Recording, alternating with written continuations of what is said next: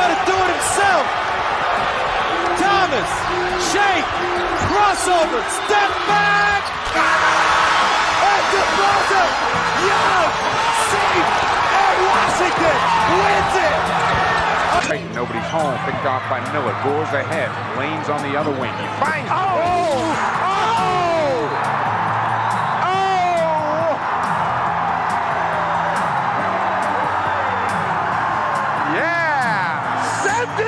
It in, Jerome! Pass Devendorf at the buzzer. Good! Good! They will check it, but if it stands, it's another Syracuse buzzer beater to beat Connecticut.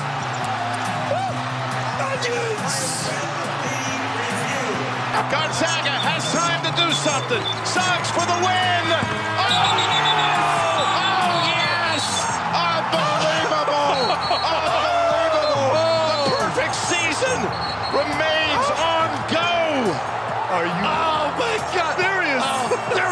Onions, Jim, and then there are major onions with a kiss. Oh my goodness! One of the great games.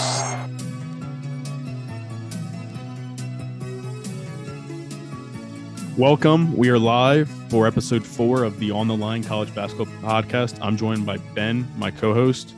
Ben and I are going to preview LSU Tennessee as well as discuss and recap the game last night against Bama as LSU falls to three and three in conference play after a tough 70 to 67 loss against Bama in Bama. Ben, what are your thoughts on the game last night?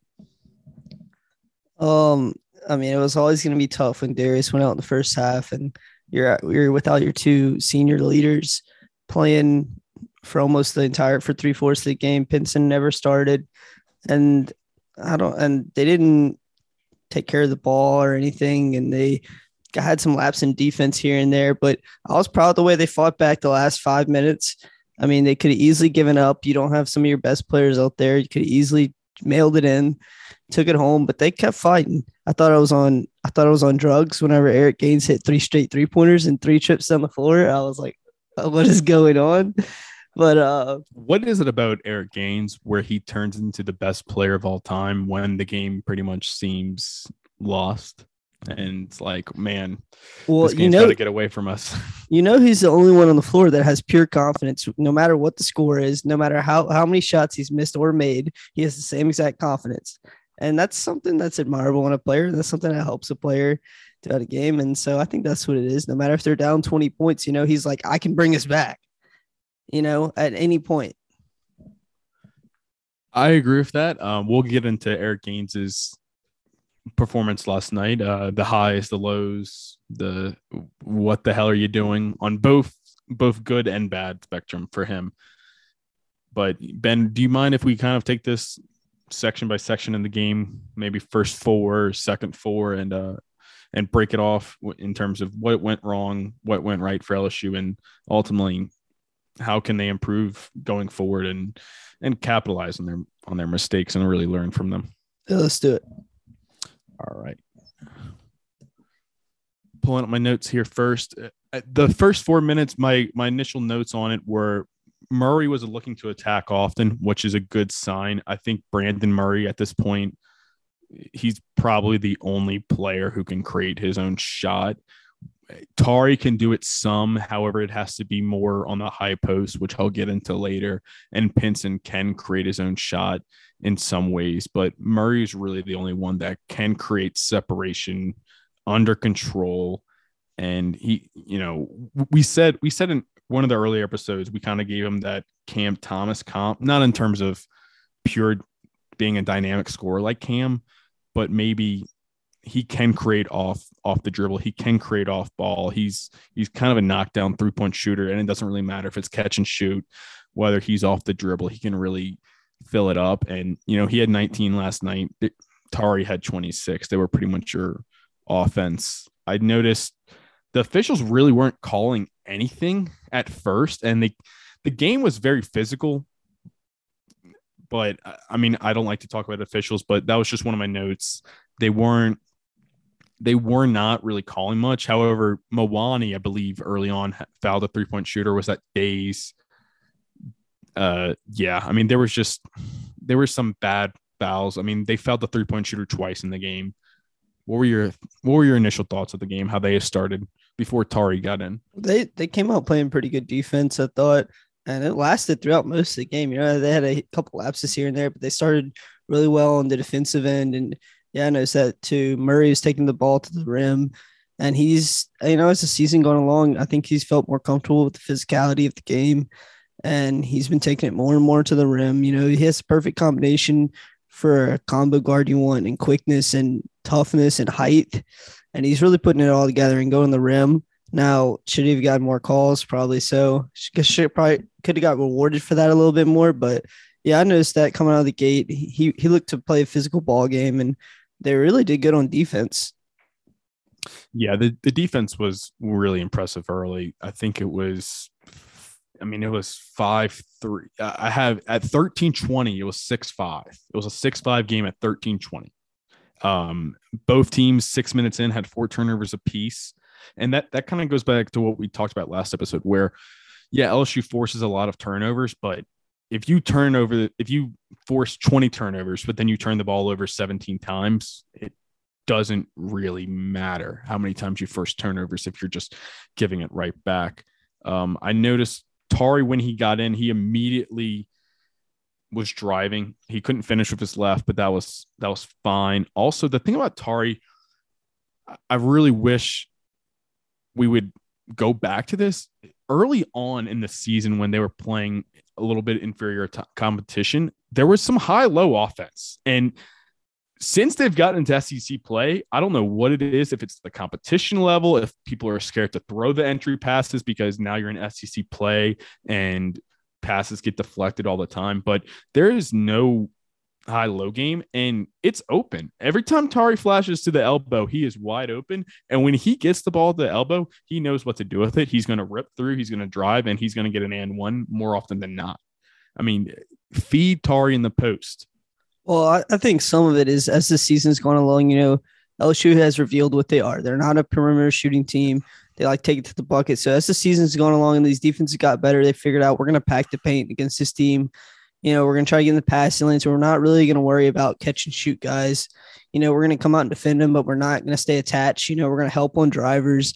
And so I think that's a little bit of it. But yeah, there is there was some stuff early in the season, man, that has not that was very successful that has not continued. It's like they've simplified the offense as the competition is getting harder.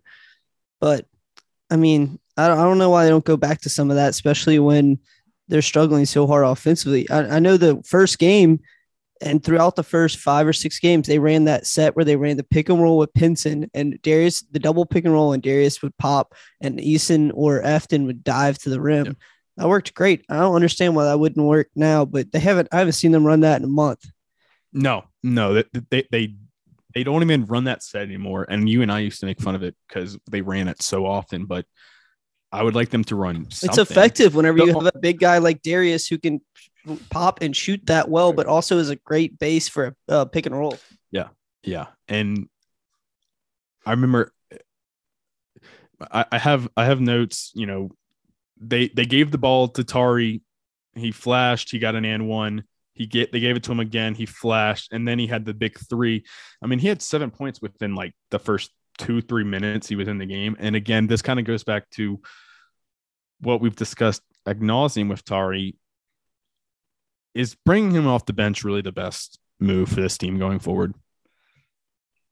I don't think it is because I don't know what Efton's giving you on either side of the floor or rebounding wise. That's that should justify him starting the game, especially whenever we've had a bunch of slow starts in these games. Now, we did fine in this game to start the game just because our defense was hanging us in there, but we've had a ton of slow starts. Even in the games earlier this season where we were winning by 20, 30 points, we would, you know, be down two, six minutes in the game or something like that. Remember, I mean, remember and, the Georgia Tech game? Yeah, we were down like 10 points, like almost a halftime or something. Yeah and I, I did appreciate Bama matching our subbing in the best player though, as they subbed in Jahvon Quinerly, which was, was so I, strange. I, I, I still don't have an explanation for that. Did they give an explanation of that on that? Yeah, on the broadcast? Yeah, they, they, they, did. They did. Um, they said that Quinerly actually requested it. He he said that he was struggling shooting the ball this year. he was more comfortable last year coming off the bench, so he decided, hey, I wanna I wanna come off the bench and. It was weird because he wasn't even the first guy off the bench. He was like the second guy no, off the bench. yeah, right, right. And I mean, Quinerly, Quinerly was Quinerly last night. I mean, you and I have been a Jahvon Quinerly fan since he was a member of Jelly Fam. Although I guess a member of Jelly Fam, you're always a member of Jelly Fam. So, How much was- could Villanova use him this year? well, do, do you think Nova regrets that? I don't. I don't mean to Yes. get off topic. I, I I think so too. You know, I get it. Jay Wright's an awesome coach. He's an unbelievable coach. He's probably a top three coach in all of college basketball.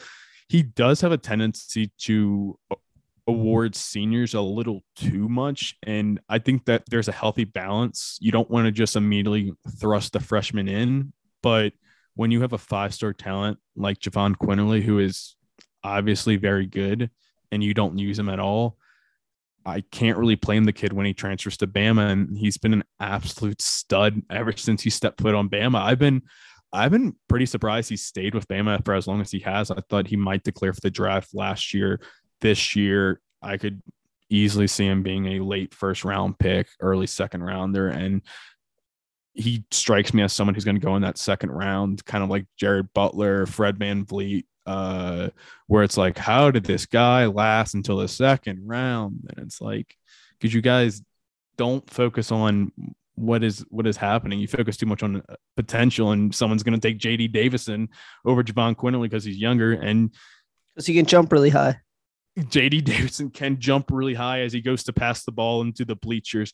And again, I don't I don't want to rag on anyone in this pod for as long as we do it, but JD Davison should not be a starting point guard in the SEC. Like I I don't I don't care what his recruiting ranking was. I don't care if he's a five star. I don't give a shit if he's a six star. They don't even have that.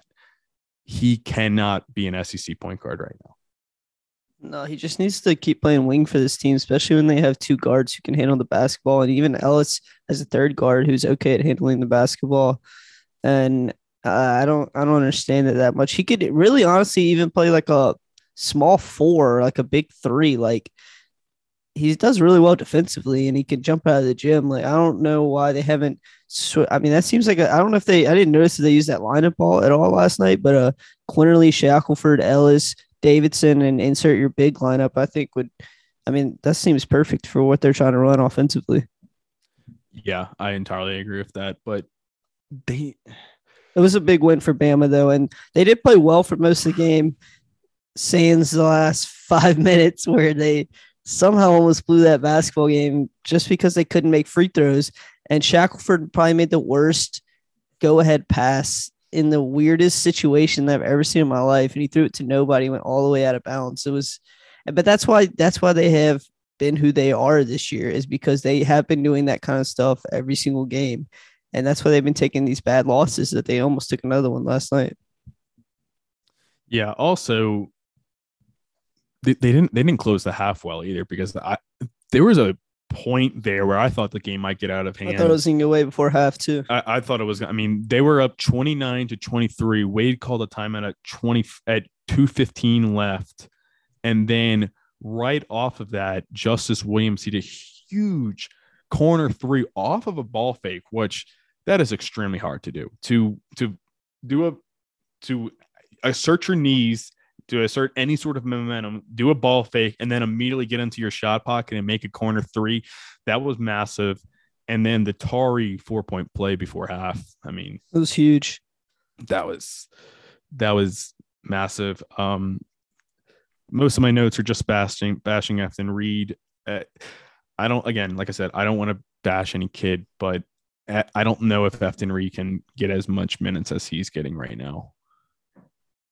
No, I don't believe so either. I mean, he's just so probably get 15 to 20 or something like that, which he's getting about 20 right now just because he can't stay in the game because of foul trouble. But I mean, you don't have that many options. It's not like you should run Shareef out there, I think, in my opinion. I think he's looked pretty good in every game. I think you should probably run him out there seven to 10 minutes. I mean, what from what I've seen, he deserves it. He's been playing solid defense. He actually takes the ball strong to the rim, unlike Efton, and he knows how to grab the ball with two hands and take it strong to the front of the rim.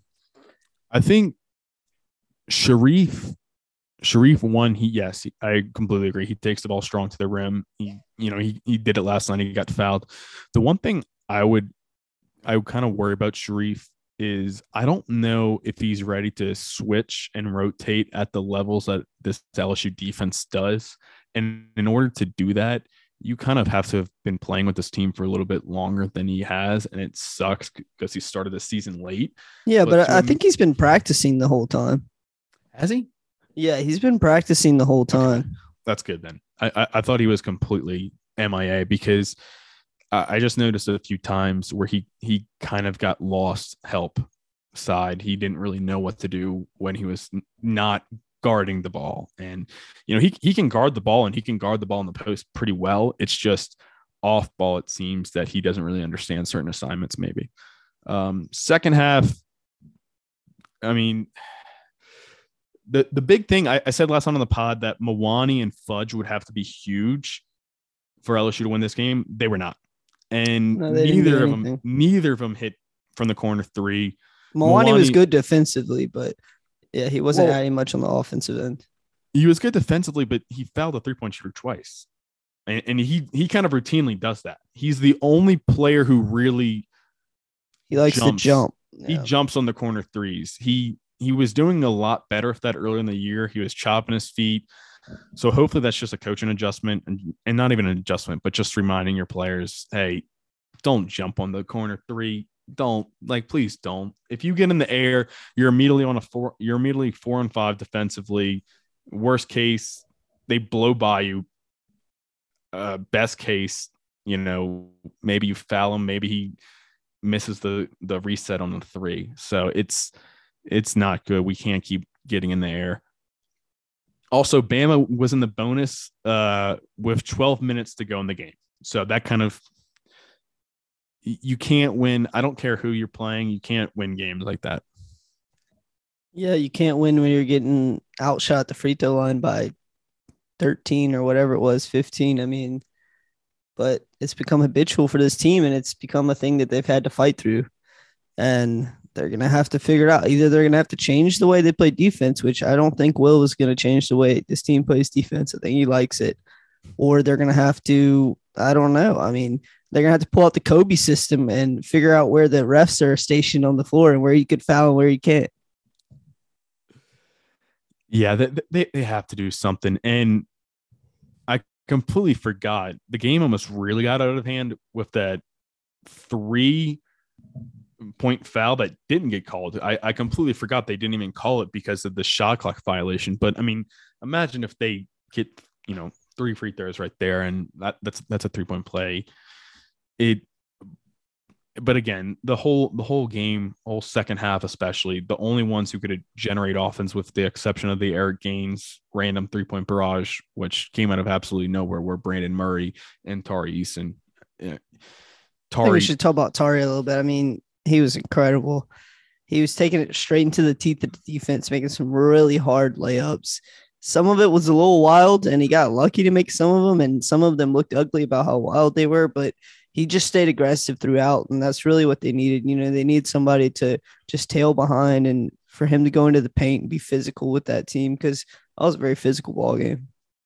It was an extremely physical ball game. I have, I, I wrote down in my notes, and I also tweeted out last night Tari Eason plays like Will Smith from the Fresh Prince of Bel Air episode where he's playing basketball. I don't I don't know how to describe it, but if you've watched that episode or those two episodes, you know exactly what I'm talking about. And he definitely plays basketball like that. But he's the guy's incredible. He he was nine of 13 last night, six of 10 from the free throw line. All right, maybe we'd like for him to make one or two more, but six of 10 from a power forward, that's pretty good yeah, he had four turnovers, but that was more of a product of, hey, we don't have anyone offensively who's doing anything. So please do whatever you can. And yeah, he's just he's he's got to be all SEC this year. I mean, I don't see any reason he's not going to be. I hope he doesn't go to the draft selfishly, but at the same time, completely get it, get your money, young man. And he's been the guy's been probably one of the best five, six transfers in the country. We'll we'll have a later episode probably this week or next week, where we're going to break down the biggest transfers of the year because just like football, the transfer portal was massive this year in basketball, and it continues to be so going forward. So, unfortunately, or fortunately, depending on how you feel, you just got to get used to it. But Tari was a massive transfer this year from Cincinnati. Yeah, the second half, you know, Alabama got up about 13. I was watching at the bar. I almost left. My dad said he turned off the television. I think a lot of people felt that way. You know, it was it was gonna be over, and then this team just didn't lay down. They just kept playing hard defensively. They got some turnovers, and the shots just started falling. We had the random Eric Gaines three threes in a row, and then Brandon Murray comes down, hits a big three, and then we get another bucket at the rim. I think by Tari, and just like that, it was down to one. And it, in Alabama wasn't they weren't playing bad defense. It was just LSU shots just started going down, and LSU really ratcheted up defensively. So, I mean, you heard Will after the game; he was complimentary of his team. He liked how the end the how the end went, and he was proud of them the whole game without two of their leaders and two of their best players. He was proud that they kept fighting, and um, I mean, you can't really fault them to lose that game. They Coleman Coliseum is such a hard place to play, and Alabama was hungry for a win. They really needed it. The, the big thing is they covered. I mean, good teams win, great teams cover. What else do you want from them? They covered on the road without two of their best players. But in all in all seriousness, I, I it's tough to talk about this game without talking about the six point turnaround. And what I mean by the six point turnaround is we go down we shoot a shot with contact, whatever you can say should have been called a foul. What I, I don't I don't care about whether it should have been called a foul. What I do care about was that it was pretty obvious that it was a bang bang goaltend block. And for them not to immediately stop the game or call that a goaltend and try to review that was pretty ridiculous. Then after that, they go down, have a similar play with contact and they throw it up. He gets fouled. So now Wade's losing his ever loving mind, rightfully so. Can't rightfully blame so. him. Can't blame him at all. I mean, I would have gotten ejected right there in the spot. And he gets a T. Again, can't can't fault him at all. There's there are such things as as good technical fouls in basketball. Uh, th- sometimes you just have to stand up for your players. The players responded, but that was six points right there. You you you don't score the two then immediately they go down and get four because Shackelford was money from the line last night, nine of 11. You know, and that's he's what a what? He was a 60 something percent shooting for the year and he comes in and goes nine for 11. Well, he was yeah. nine and nine until he missed the two free throws with 30 seconds left or whatever. Yeah. Yeah. It was, it was like Saints kickers, right? Or not, not, not Saints the kickers, kickers against. Yes. Yes. Matt, Matt Bryant shout out to you, buddy, and shout out to you, Younghoe Koo. I don't think you've missed a field goal against us ever. Never, never. Graham Gano when he was on the Panthers. Oh, just money every time. Uh, yes, yes. I mean, but, I mean, and, oh, well, Will get into tech. You know, the the best thing about Will as a coach, we've talked about this. He doesn't. He's not an offensive schemer. He's really not a defensive schemer. His best attributes as a coach is recruiting and reading the attitude of his team. And you know, that was the technical. You know, he, he knew his team needed something. He knew they needed they were getting frustrated with the refs and that he needed to step up for them, give him a little bit of jolt of confidence, maybe give him a little bit of a breather to get ready to go for that last six, seven minutes or whatever that was. And that's his best thing as a coach, you know, and you can always see in the post game pressers because it's never the same. He's it's always a different tone after the presser, and it's not necessarily based on whether they win or lose you know, after that Arkansas game, he was tearing them up in the post game presser because they should have won that game. I mean, they should have won that game. And then after this game, they lose, and he's completely complimentary of his team because he understands what they need at that moment. And during we won the first 14 games or 13 games or whatever. So after some of those games, he would tear them to pieces. We went by 30 points and he would just tear them to pieces because he knows how good this team can play. And if they play well and they lose, he's not going to tear him up about it. And I think that's one of his best attributes as a coach. Bottom line, he's he's a leader of men, and you know, I mean, people who aren't LSU fans are going to say what they want to say about Will Wade, but he's he's earned that general nickname for a reason, man. He's he's a bad motherfucker and he is a hell of a leader and he can really recruit. And the other thing that uh, he's a great like manager in terms of managing a program and putting in the right guys to do what they need to do. And you know, I mean, he had that slick comment the other night about, uh, "Hey, can you fix the the leak?" And he he knows, man. He knows he's got to build up the facilities at LSU in terms of basketball. He he's seen the money go to football and, and baseball and hell, even gymnastics. And, and that's not a slight on gymnastics. They deserve it at all. So don't take that. I love our LSU gymnastics team. Um, very sad the game got put their meet got postponed. But yeah, he's he's a hell of a coach. I mean, he's not. Don't expect him to to draw a silent out of bounds play that you're to be like, wow, how did he draw that up?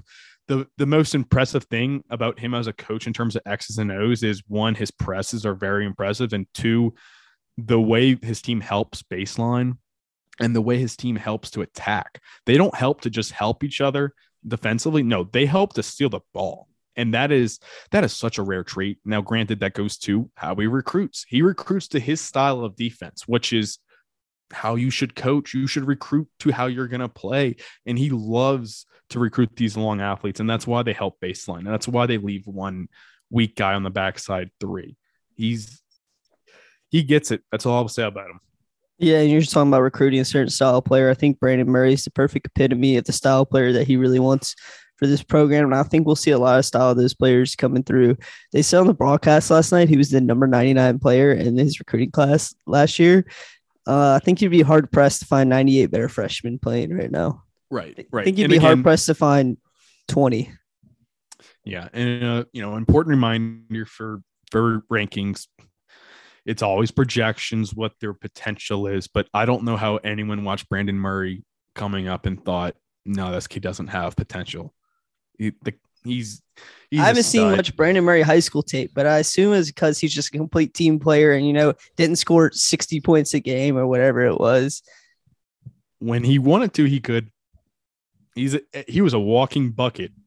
That's all I'm going to say about him. And also, I love uh, how Wade's going to the Northeast area, like Philadelphia, Baltimore. You know, I mean, yeah, Brandon Murray Brandon Murray went to IMG, but no, that, that kid's from Baltimore.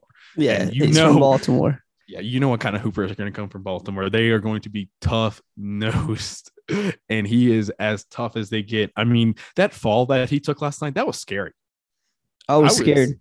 I was very scared, and he just bounced right back up. I mean, he was scared for himself, so I think he was more he was more stunned. He was more shocked. I think got his right. wind knocked out of him, kind of, and just yeah. need to collect himself.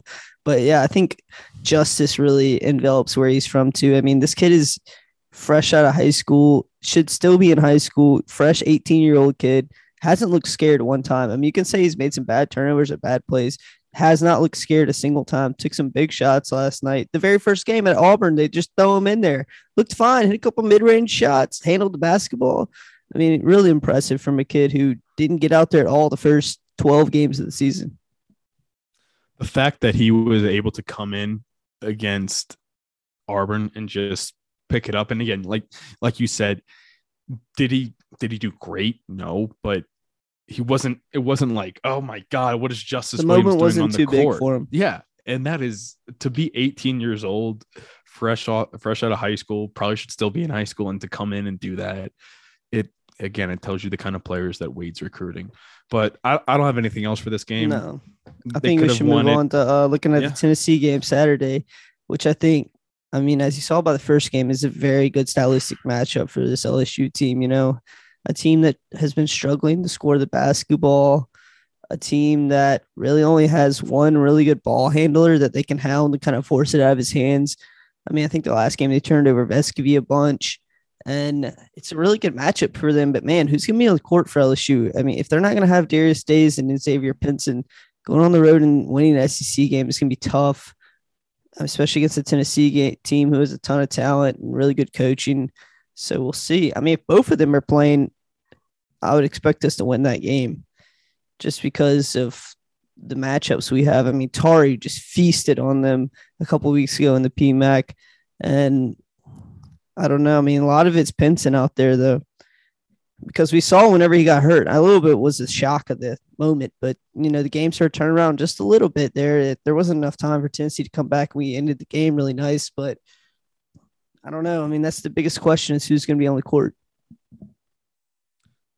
I don't think Days plays. Those those ankle injuries are going to take at least a week, maybe two weeks to heal. It's it's tough to immediately get out there and start moving around the way you need to, especially in this league. Pinson, I mean, you and I talk about this all the time. Personally, college sports, the injury reports are non-existent. You're you're not going to know how a player Little doing. to none. Yeah, it- you're not going to know how a player's doing health wise until the game. And I I don't mean like Until well, it's, it's game until day. it's until their Twitter account tweets the starting Yeah. lineup ten minutes before the game. Exactly. That's that's when you'll find out. Um, Let's I'm assume say- let's assume I'm gonna Pinson plays and play. Days doesn't. I'm gonna I'm gonna say Pinson plays. If Pinson plays, man, this is this is tough because because as desperate as we are now, Tennessee's just as desperate. They are, especially at home. In terms of two teams that have been very good, as much as Bama has kind of, uh, it's gonna pain me to say this, so, but as much as Bama has kind of owned us recently in recent years, I'm gonna go ahead and knock on wood right now. LSU has kind of owned Tennessee, even when Tennessee had their better teams of Admiral Schofield and Grant Williams, and I'm going to pull a Stephen Smith and those boys. They still beat them pretty convincingly. And this year, I thought maybe it was going to be a little bit different because we didn't have the Scotlandville legend, Javonte Smart. I mean, Javonte Smart, I don't know what it is about Tennessee, but he He just was dropping loved- thirty plus every single game.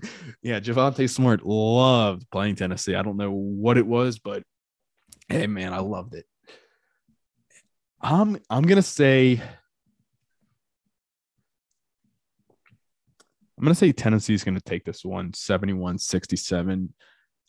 While yeah, Tennessee's offense hasn't been great, I do think that Kentucky game kind of woke them up because one, they scored, but they didn't defend at all. Now, granted, Kentucky made the rim look like an ocean, and then last last game at Vandy, they were so perplexed by the court and who can blame them. They they didn't really shoot that well, but Ken- Kennedy Chandler's improving game by game. Yes, I'm- have I'm real- guys step in around him though, and I'm just not so sure, man. I mean, since we've played him, they put up 66 against South Carolina. They had that blowout loss where they lost by 28, but they scored 79 points. But I mean, how much defensive intensity was Kentucky really putting into that game, scoring 107 and then 68 points versus Vanderbilt? So, I mean, they scored 66 against South Carolina, 68 versus Vanderbilt. I mean, LSU can hold them to less than that. I think it all depends on if LSU gets around 65 points. I think they can win this game. Um, you know, they're going to have to rebound really well if Days isn't going to play. Efton's going to have to step up. Efton Shareef is just going to have to, or Fudge is going to have to step up and rebound the basketball. As good as Tari is, that's not his forte. Defensive rebounding, not a boxing out guy. I will say, goes, Mwani- way yeah, Mwani and Fudge box out really well, but Tari's like a more I'm gonna grab it and then just run. well, he also grabs with one hand. He goes up way too much with one hand. Two hands start. Two hands. I know I sound like a 40 year old dad, but come on. What, what what do you know the spread of this game? There's not gonna be a spread, bro. These books are so bad. It doesn't come out until 24 hours before, so it'll be tomorrow night. All right, let me let me look to see if I can find it. But what would you put the spread at for this? Game? Uh, Tennessee's probably gonna be a short favorite. I'd say if it's confirmed Pinson's playing, I'd probably say like Tennessee minus two or two and a half or one and a half or something like that. They haven't really played any better than than they have been playing all year. They haven't really improved. And so I don't see any reason to expect them to do well offensively in this game.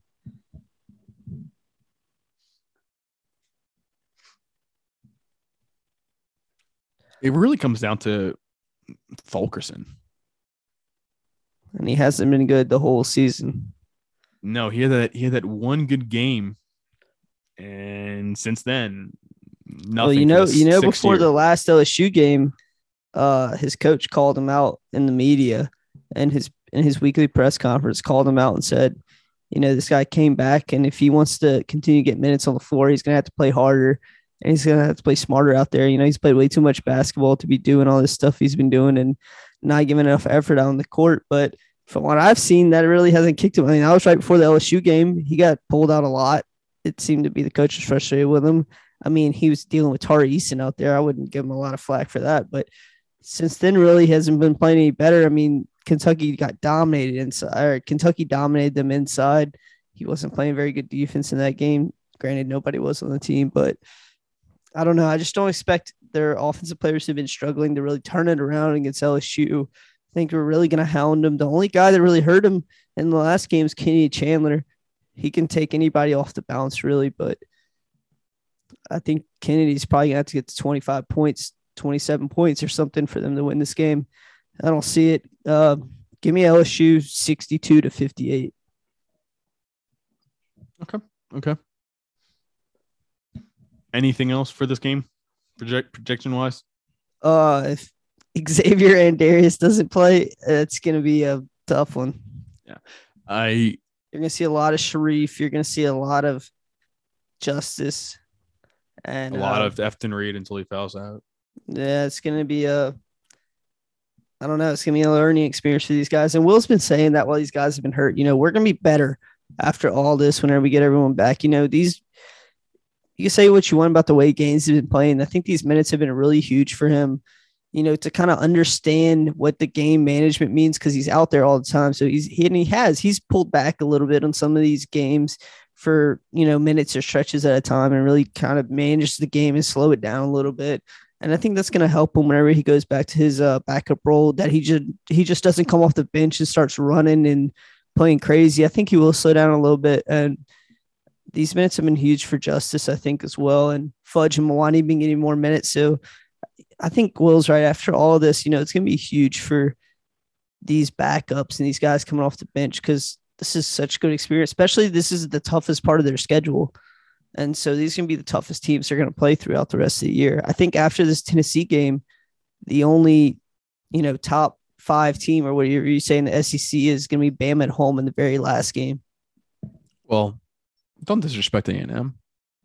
I don't think they're, and you know, we've been, we've been talking about this group of five teams or six teams or four teams at the top, and they're not going to have to play any of those teams. Yeah, no, I I 100% agree with that. The people are dying to know, Ben, who's going to play more minutes, Uros Plavsic or John Fulkerson? Because Joris, he actually did really well against us. I was, he did. I, He's a good player. I was like, who the hell is this guy? And why are you playing? And why are you doing well? He had 12 and 7 against us. And against Andy last night, he had 13 and 7 or two nights ago. Sorry. What did, what did the minutes look like last night between him and Fulkerson? So he had 21 minutes last night, and big uh, John Fulkerson had 17, and Fulkerson Yeah. only had two points, six rebounds, and it looks like both of those were free throws. That's So, the way it's been trending. And Yeah. uh, I expect to see more of Plaskovich. I've been impressed whenever I've seen him play. I mean, he's a big body. He seems to know how to use his body. He's physical. He boxes out. And um, yeah, I expect to see a lot of Plaskovich in the, in this game, especially considering the success he had last time against us. Well, that troubles me because I think he's going to eat uh eat Efton Reid up inside. I mean, Efton's gonna have to step up one of these games, or you're right, he's gonna lose playing time, and it's gonna be quick. I mean, if Darius isn't playing this game, he's gonna be forced to have to play a lot. But once Darius comes back, I mean, who knows? Maybe Shareef passes him up, or Shareef plays just as many minutes as he does, or they use Fudge more at the four or something like that because they just can't keep throwing him out there and him making these mistakes. The things that kills me is whenever he gets the roll to the basket runs or he gets the ball wide open and he hesitates when he goes up. I mean, you're seven feet tall, dude, and you have good hands.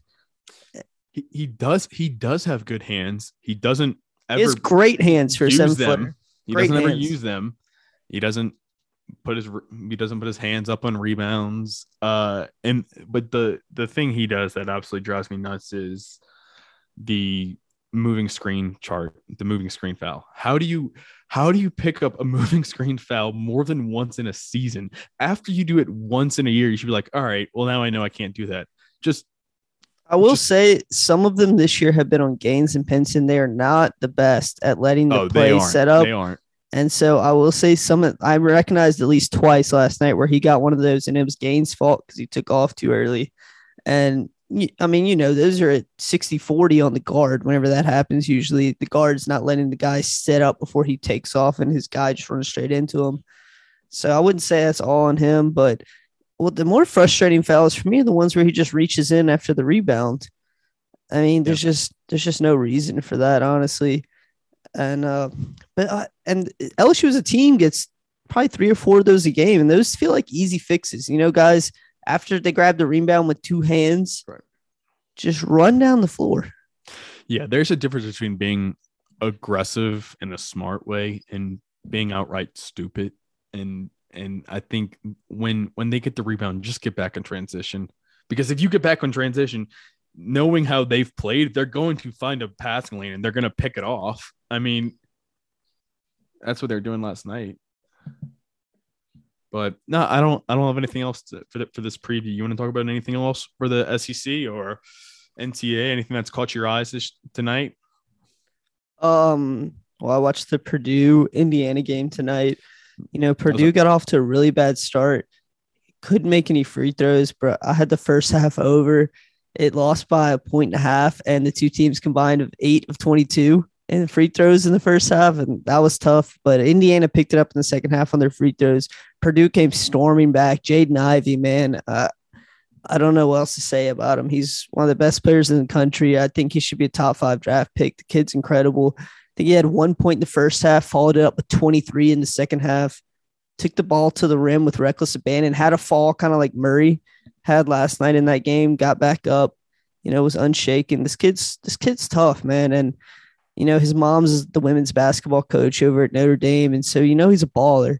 I mean, you know he's a baller, you know he's tough. And even in that loss, you know, I was really impressed by them. Some of their other guys, some of their complimentary guys really didn't play well. Gillis really didn't play well.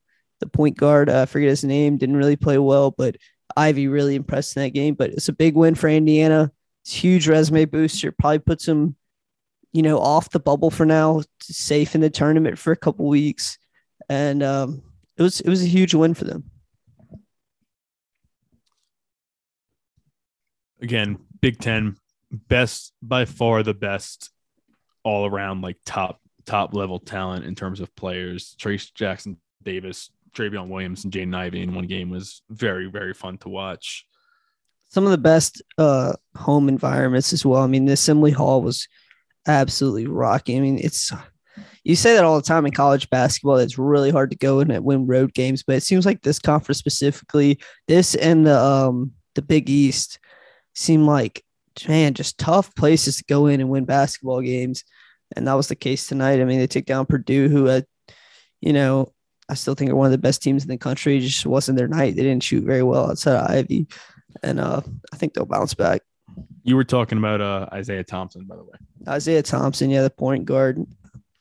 It's a good shooter, but um, I don't know, just didn't really play well tonight. Gillis really didn't play well. Williams, Williams played pretty well. Edey, Edey couldn't make any free throws tonight, but I still they have way too much talent to fall off. Shooting seven to seventeen from the free throw line is not gonna. Not gonna help. They went one to eight in the in the first half. Did they really? They went one to eight in the first half. They were one at eight, and I think Illinois was six of I mean, twelve. Indiana. Indiana was six of twelve. That was bad. All right, we're gonna start to look at the games for tomorrow, Friday, January twenty first. The Big Ten loves these Friday and these Sunday games. I think it's some sort of TV thing where they like to be, you know, the the prime game on TV on these nights because no really other power conference plays games on these nights. And so we have I think it's a Fox thing because I have seen the Big East. The Big East will occasionally play on a Friday. I think. yeah, they'll do that too, and they love to play on Sundays. Yeah, so it's got to be a Fox thing. Yeah, but I mean, man, a huge matchup in the big in the Big Ten. Michigan State at Wisconsin tomorrow night, eight o'clock Central Time. I'm gonna say The spread's going to be Wisconsin three and a hook. I'm going to Say say what, what? What? I'm gonna say Wisconsin three flat. All right, Wisconsin three flat. I think Wisconsin takes this. I'm not a big Michigan State fan this year. I just I, I don't know. I, I mean I think we've kind of seen the same Michigan State team over and over again at this point, and maybe I'm just bored with them. But I do like Wisconsin a lot because Johnny Davis is a special player, and it goes back to what we've been saying relentlessly how good the top level talent is in the Big Ten. And Johnny Davis is probably one of the best scorers in the country, if not the best scorer.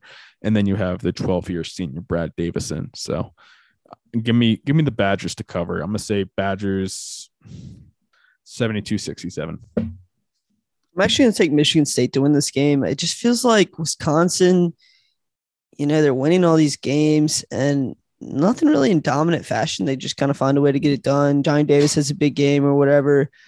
Kind of looking at that Ohio State game, you know, really close game. And I don't know. I just feel like the luck's going to run out here. Michigan State really hasn't had a marquee win this season or a game where everyone's watching they're like, okay, it's Michigan State. You know, they're here. They'll, they'll be in play.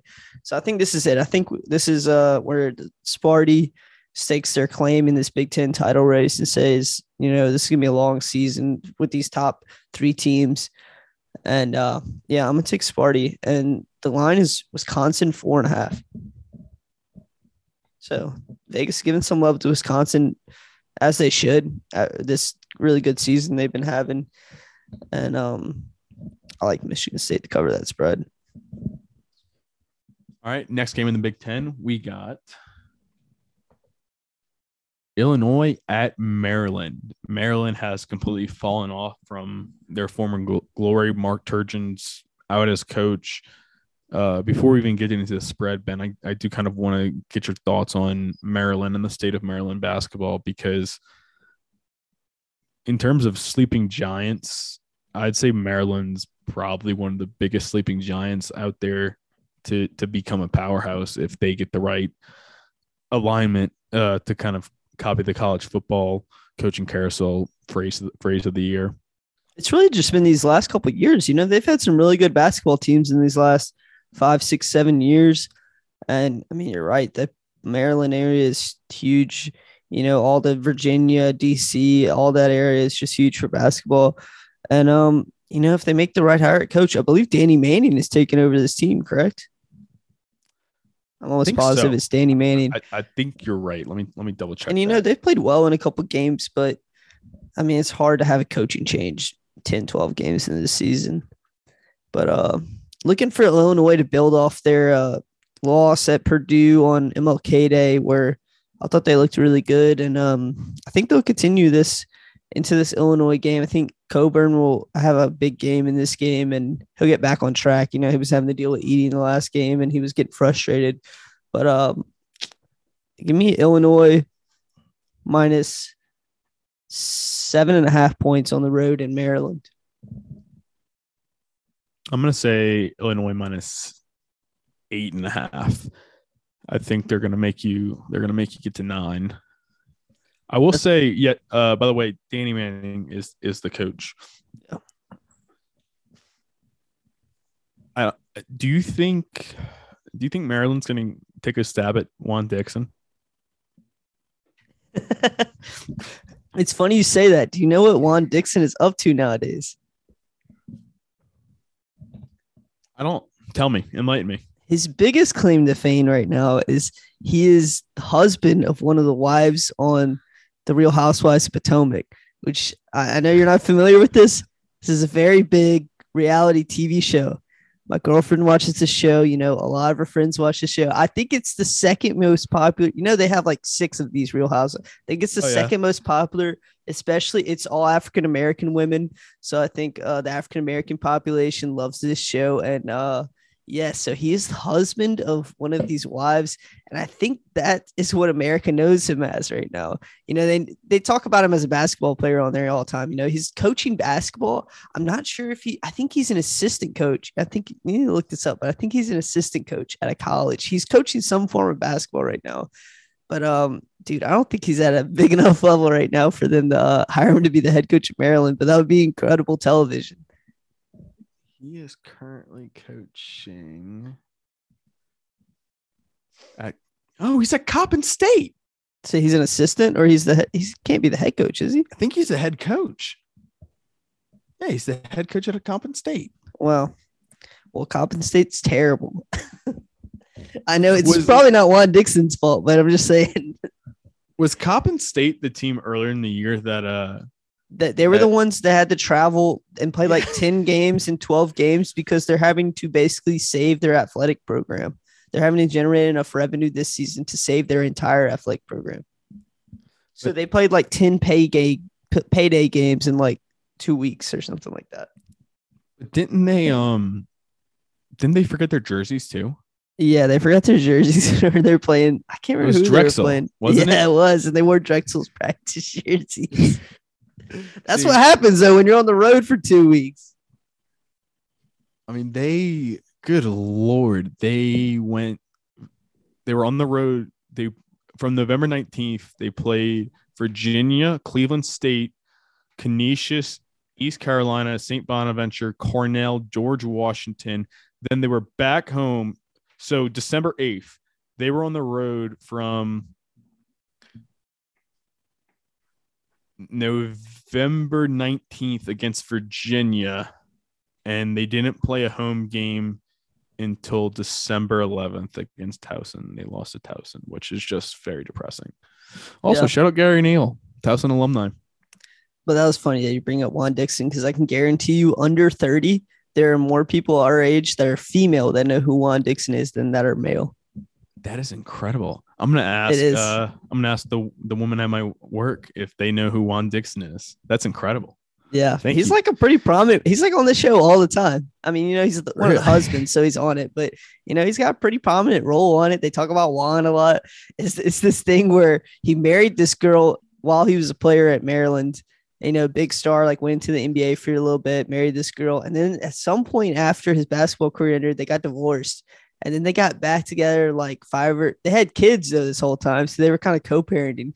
Now they kind of got back together, but they've been back together for like 10 or 15 years or something and just haven't got remarried. And that's just the constant thing on the show is they're like, uh, his his wife's name is Robyn. They're like, Robyn, when are you gonna get married again? She's like, Oh, you know, Juan said we're getting married next year. And then the next year it's been like, Oh, he said we're getting married next year. It's a funny thing on the show. I'm just saying it's a big part of it. It's very strange. All right, I I believe you. I I had no idea Juan Dixon was such a reality TV star now. He really is. But back to basketball. Illinois is eight point favorites on the road, so we split it. uh, Yep. right in the middle. Seems about right. I'm I'm I'm looking for Illinois to build off that uh loss because they played really well, especially Curbelo, and uh it seems like a smash spot for Illinois. I think I'm expecting double digit win out of them. Okay. Well, the last the last game of of note uh, is a is a Mountain West game. Mountain West is a very strong league this year. I mean, they might. I saw I saw Lunardi or Rothstein said they might have six teams in the tournament, Wow. which, which seems a bit high, but okay. I, I respect it. I mean, they are a deep conference. They have I I think they have five or six teams over a net of 64. I think that was the stat. Yeah, so they have Boise, who's looking really good to make it right now. Wyoming, who's looking pretty good to make it right now. San Diego State. I think whenever we talked about the Mountain West, we did not give San Diego State their due, and they've made us eat crow. Man, they came out and absolutely crushed Colorado State by 30 points, and uh, they haven't played a game since because of a COVID layoff. They were supposed to play Wyoming, which would have been a great game, but I don't think we gave them enough due. I think this is still their conference until they say otherwise. And um, you know, they're gonna have to play all these big teams. Boise's looking really good, Wyoming's looking really good, San Diego State. You know, Colorado State has bounced back off that loss. They still only have that one loss. And uh, you know, some of these other teams, uh, I don't know where he's getting five or six from. Some of these other teams have a lot of work to do. Fresno has a lot of work to do. Utah State has not really lived up to what at least me and you, I think, expected them to be. They've struggled to score the basketball in some of these games, which is supposed to be their strong suit. And um, if they can't score the basketball, they're not going to win. They're not, they're not built to play defense. And Utah so- State's not playing defense. I really don't expect the way these teams are playing. I was high on Fresno too, man, but then the other night they took a uh oh no, they actually came back. They actually came back and beat Utah State. So I think Fresno's still alive. if They keep winning some games and knock off one of these top three teams. But uh yeah, Fresno and Nevada tomorrow night. Fresno's gotta have this game. Nevada's just looking to I don't know, reclaim the season. It's not going well. They're sitting at eight and seven. You know, Grant Sherfield's lived up to the billing and that's how they're going to have to win this game is the guard matchup. They're going to have to really win their uh, position battles at the guard matchup, shoot the ball really well, especially Sherfield, and they're going to have to help download Orlando Robinson. I mean, they have they don't have anyone who can guard him one on one like most guys, most teams in this conference. So they're going to have to double whenever he gets the basketball and really force the Fresno guards to win this game. So it'd be an interesting game. Uh, Fresno's favored by one point, which is, I mean, that's what I expect this game to be close towards the end and uh, we'll see what kind of damage Robinson can do.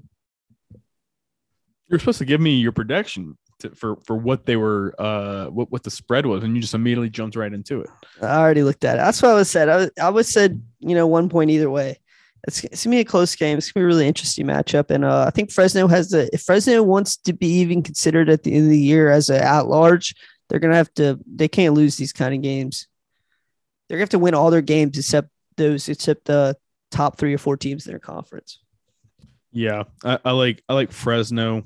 So give me Fresno, give me Illinois to cover, and oof, I'll take Wisconsin. So All I'll take all favorites. Gonna go on three. You want to look at a couple of these SEC games on Saturday?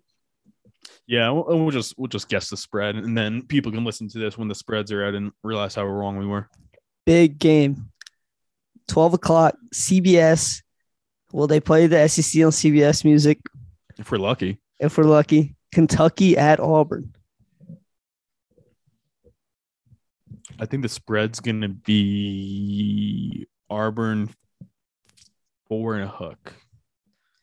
Yeah, I think you're right. I think it's probably going to be three and a hook, four and a hook, four, something like that. Man, this is going to be a really interesting matchup of these bigs. What time's this game? This game's at noon uh, Central Time on Saturday. This is just going to be so interesting, man. The Tshiebwe and Walker Kessler matchup, you know, the taller, kind of lankier guy, and then the absolute rock of the six nine or 6'10 Tshiebwe. It's going to be interesting. I mean, to see who wins this battle. You would think Tshiebwe kind of uses his physicalness to get into his chest and really push him towards the middle of the uh the middle of the restricted zone and try to get his baskets that way. But man, I mean, the way Auburn's playing, it's hard to pick against Auburn. They just have so many guys to throw at you, so many shooters, so many scorers, and uh, I'll take Auburn. I think, I think this gets pretty high scoring though. I think I'll take Auburn eighty to seventy five. I'll take Auburn as well. And actually gives me a higher scoring than that. Give me Auburn 91 85. What else we got Saturday in the SEC? I mean, that's really the only notable notable game in the SEC. Bama's going to get their revenge against Missouri. you would hope so. If Bama wants to be considered a tournament team, you can't have two losses to Missouri in your uh, on your ledger. I, for our sake, I hope they don't. Yeah, now it's that weird thing in college basketball where you have to root for teams that you uh, well, you actually have to root for anybody you play, win or lose, because it helps you either way.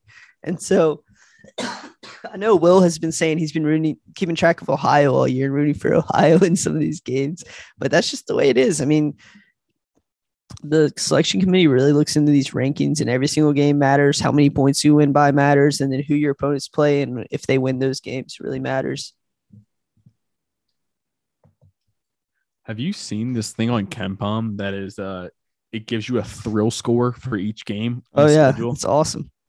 Well, uh, Kentucky Auburn has a thrill score of 83.6 out of 100. And then LSU has 78.5. So the two the two most exciting games according to KenPom's numbers are going to be LSU at Tennessee and Kentucky at Auburn. Could talk about Texas A&M and Arkansas, which I think is going to be pretty interesting games. The two teams who could really use this as a good uh, stepping stone to kind of catapult them into being a safe tournament team and kind of building their resume from here. A&M took out Arkansas a couple weeks ago. Might have been last Saturday. They took them out at home. They won by I think nine points or something like that. They played pretty well all game, but um, you know Arkansas's kind of turned it around since then. They, you know they played really well against LSU, and uh, Arkansas at home. I think Arkansas is gonna be favored in this game by probably two and a half points. And as much as I love A&M, I think Arkansas comes out with this game. I really think they're going to push here through uh, January and February and really get themselves safely in the tournament by the time we turn the page to March. I like that. I like that. I, I also agree. I think Arkansas is going to win that game as well. Give me Arkansas five and a hook. I, I, I don't think Vegas necessarily respects Texas A&M just yet. One game I want to ask you about, and it's not it's not a big conference. Uh, a game with the seventh highest thrill score in the country on Saturday. We got the UAB Blazers visiting our Louisiana No Tech. Bulldogs. Oh my gosh. Uh, yeah, and I, I'm watching this game. What time is this game at? This game's at 4 p.m. I'd imagine it's going to be on. uh, CBS Sports Network. They have all the Conference USA games usually. but but see this website. This website's listing what games are on CBS Sports Network, and it's not even on there. So, and it doesn't even look like it's on ESPN Plus. I have no idea what game this channel's on. Yeah, I- don't see what channel it's on either. I mean, this game has to be on television. This is this is the premier matchup of Conference USA right here. I mean, I could see both these teams getting in as at large in the tournament if their season goes right. They both have the talent, I think, to be some nasty, nasty 9, 10, 11 seeds. I mean, really teams you don't want to see. Both have really good coaching. You don't want you don't want any part of Jordan Walker for UAB. You don't want any part of Jordan Walker really all their guards have been playing really well. And um the center from Clemson, his name's escaping me. Uh, but he's been playing really well lately. Playing took a step up from last year. And uh man, this is gonna be a hell of a basketball game right here. It's at T- LA Tech. LA Tech's been playing pretty well at home, but UAB's been some road warriors, man. They've gone into North Texas and won. And uh, this is gonna be a great game, man. Uh, really a clash two styles. You know, La Tech likes to get inside the loft, and UAB likes to really keep it on the perimeter with their guards, play pick and roll, and get guys off screen shooting. And man, this is gonna be a fun game. Uh, a La Tech minus a point and a half, maybe. I don't know. This is gonna be tight. I'd say I'd say Tech up minus a point or even a pick 'em. This game's going to be an absolute war. And if you're not watching this, you don't love college basketball, which I don't blame you. You're not there yet. You're you're only on episode four of this podcast. By episode sixty, you're going to be watching Winthrop Chattanooga in the SoCon, and like this this All is right, the best was- sport ever. That was a terrible example. That's a great game. Everyone should watch that game right now if they play. That's a great game. But uh man, the Thomas Assembly Center is gonna be on fire Saturday in Ruston. And uh I think they get off to, you know, La Tech the through the course of the season has been getting off to really good starts in the first half. And their problem uh has been kind of blowing it out of halftime. But I think they get off to starting this a good start in this game and hold off UAB down the stretch. Give me La Tech 74 to 73. Wait, wait, what did you say? La Tech 74 to 73. Are you are you looking at KenPom right now? No, I'm not. I'm looking at the ESPN app. Okay, KenPom's projection, La Tech 74 73. It's gonna be a great game, man. Um, I'm just if you want to get a look ahead at your brackets, man. I mean, these are gonna be. I really think, you know, I kind of made a bracket this week and I had these teams as a 10 and an 11, and I think they're both gonna get in regardless if they win the tournament. You know, they have a good. They don't have many losses. La Tech is three. UAB is four. UAB has played some good teams, and uh, I think they can both do enough to get in. I really do. Yeah, I wouldn't be the least bit surprised if they both got in. I, I will say La Tech has to beat North Texas though. Those are gonna like that's that's gonna be their last chance to really get solid W's to get in as an at large is gonna be against North Texas. Um, you know, I mean, They do have a win against Santa Clara on the schedule, which is going to do really well for them. I think Santa Clara is going to hold their own. I'm not sure if Santa Clara pulled it out tonight against um who are they playing? Playing St. Mary's, they lost. Against St. Mary's, they lost. 73-65 at St. Mary's. Still think uh Santa Clara's gonna end up with you know some good numbers here at the end of the year, and that'll be a good one on their resume. But yeah, you're right. I mean, they're gonna have to run prefer you know run the table except these this UAB game. I'm not sure if they play again, but you know they're gonna have to beat. I mean, I don't know how many conference games they play. They can't afford to lose more than two or three if they want to be in as at larges. Yeah, agreed. And I, I think I think both of these teams are capable of, of being at large teams. Currently, currently La Tech is six and zero in conference play in in CUSA, and uh, UAB actually did slip up against Rice a couple weeks ago. Mhm. Um, I mean, so that was that's kind of a bad loss if if UAB wants to be an at large, but It'll be uh, a fun one Saturday. absolutely. Well, Ben, anything else for the folks at home? That's it. All right. Well, we appreciate you listening. We appreciate supports, like, download, subscribe, all that good stuff. And uh yeah, keep coming back for college basketball insight. And we really appreciate any and all support. See you. Go Tigers.